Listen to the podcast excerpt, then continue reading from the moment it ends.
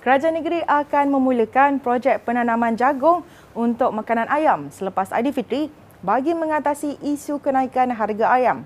Esko Industri Asas Tani Insinyur Izham Hashim berkata, projek tanaman di bawah program intervensi ESAN Perbadanan Kemajuan Pertanian Selangor PKPS dijalankan dengan kerjasama Kerajaan Negeri Sembilan di atas tanah seluas 400 ekar, manakala 300 ekar lagi di negeri ini.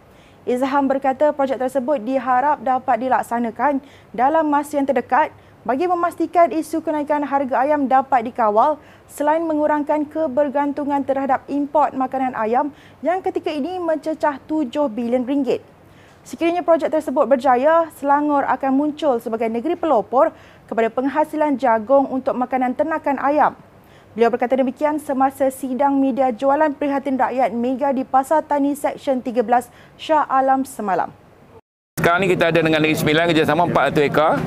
Di Selangor ada 300, 700 ekar akan kita gunakan untuk uh, penanaman jagung untuk makanan ayam ni. Dia bukan jagung manis tu, itu untuk manusia, ni untuk ayam. Yang kita kena tingkatkan dan pihak PKPS pun kita telah acquire satu company yang berpengalaman dalam penanaman jagung ayam ini. Untuk kita lihat bagaimana kita dapat menyumbang kepada kestabilan harga makanan ayam ini. Persatuan Institusi Tahfiz Al-Quran Negeri Selangor PITAS menerima pengiktirafan Malaysia Book of Records MBOR menerusi program Ijtimak Hufaz Selangor ke-15. Pengiktirafan itu diberikan bagi rekod pembacaan Al-Quran tanpa henti secara dalam talian selama 24 jam.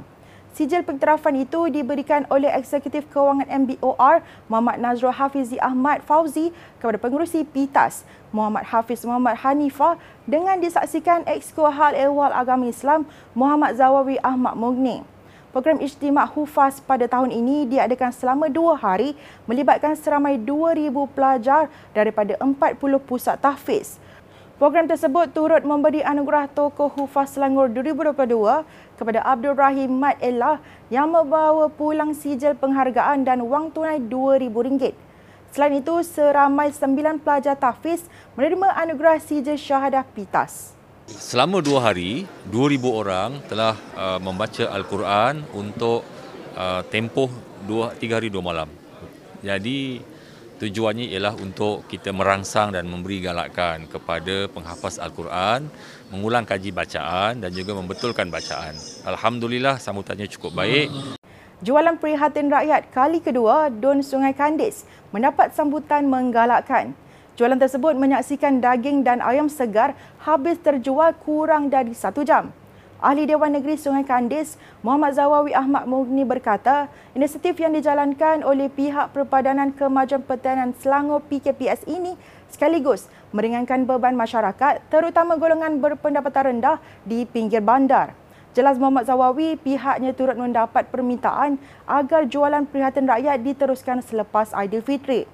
Dalam perkembangan sama, pengurus kanan pemasaran PKPS Muhammad Fazil Abdul Latif berkata sebanyak 60 kg daging segar dan 350 ekor ayam berjaya dijual dalam tempoh 25 hingga 40 minit menerusi program yang dilaksanakan di Masjid Kota Raja Kampung Jawa semalam. Jelasnya susulan bekalan ayam dan daging segar habis lebih awal, PKPS membuat jualan terbuka dengan menawarkan harga promosi bagi produk lain iaitu sayur-sayuran pada harga RM2 sebungkus berbanding RM3, manakala minyak masak RM2 sepaket dan buah-buahan RM5 sepaket.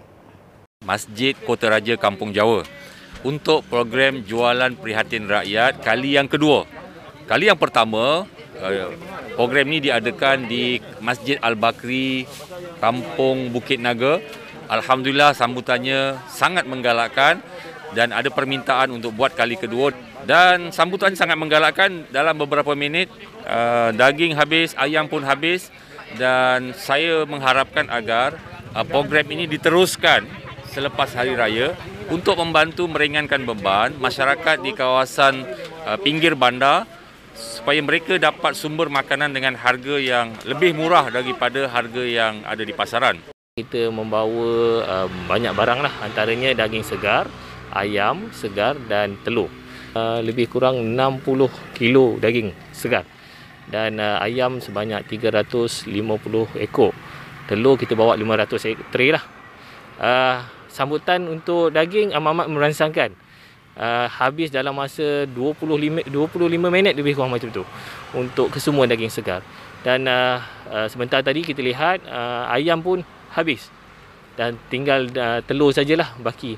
Saya rasa uh, pada kali ini di Dun Kota Raja ini sambutan sangat sangat memerangsangkan lah. So kita nak lihat lebih kurang uh, 300 ke 400 orang pengunjung. Pejabat Pusat Khidmat Dun Pandan Indah memperuntukkan sebanyak RM150,000 bagi penganjuran pelbagai program pengimarahan Ramadan tahun ini.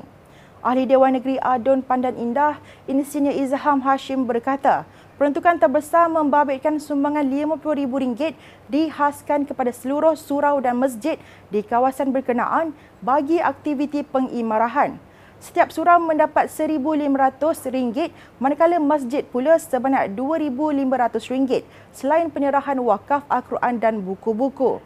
Antara program lain yang dijalankan termasuk agihan kurma, bakul makanan dan program minyak motosikal percuma. Beliau berkata demikian ketika ditemui pada Majlis Iftar Rakyat Dun Pandan Indah semalam. Dalam majlis itu, kira-kira 800 orang penduduk daripada golongan kurang berkemampuan di kawasan Pandan Indah diraikan. Alhamdulillah uh, dapat sambutan yang baik. Uh, tujuan kita mengadakan Iftar Rakyat ini bagi kita meraikan uh, mereka-mereka yang terutamanya yang kurang bernasib baik saya dapat menikmati juadah uh, berbuka puasa yang yang yang apa yang enak yang baik. Dan insyaallah uh, kita untuk untuk tahun yang akan datang nanti kita akan rancang yang lebih baik lagi uh, dan lebih bersesuai dengan uh, suasana semasa. Dah dua tahun dah pandemik kan? Tidak ada majlis-majlis begini jadi kita adakan. Datuk Menteri Besar Datuk Seri Amiruddin Syarif selesai menunaikan umrah di Kota Mekah dalam perkongsian di Facebook, Amiruddin memaklumkan pada 23 April lalu bersamaan 22 Ramadan, ibadah umrah dilaksanakan bersama keluarga selepas solat asar dan selesai kira-kira 15 minit selepas solat maghrib. Sebelum ini, pada 21 April, Amruddin dan isteri Datin Sri Masdiana Muhammad bersama keluarga mereka berangkat ke kota suci itu menjelang 10 malam terakhir Ramadan untuk menunaikan ibadah umrah. Sekian semasa hari ini, teruskan mengikuti perkembangan semasa Selangor. Layari platform digital kami dengan cara media Selangor di Facebook dan YouTube Selangor TV. Bertemu lagi esok.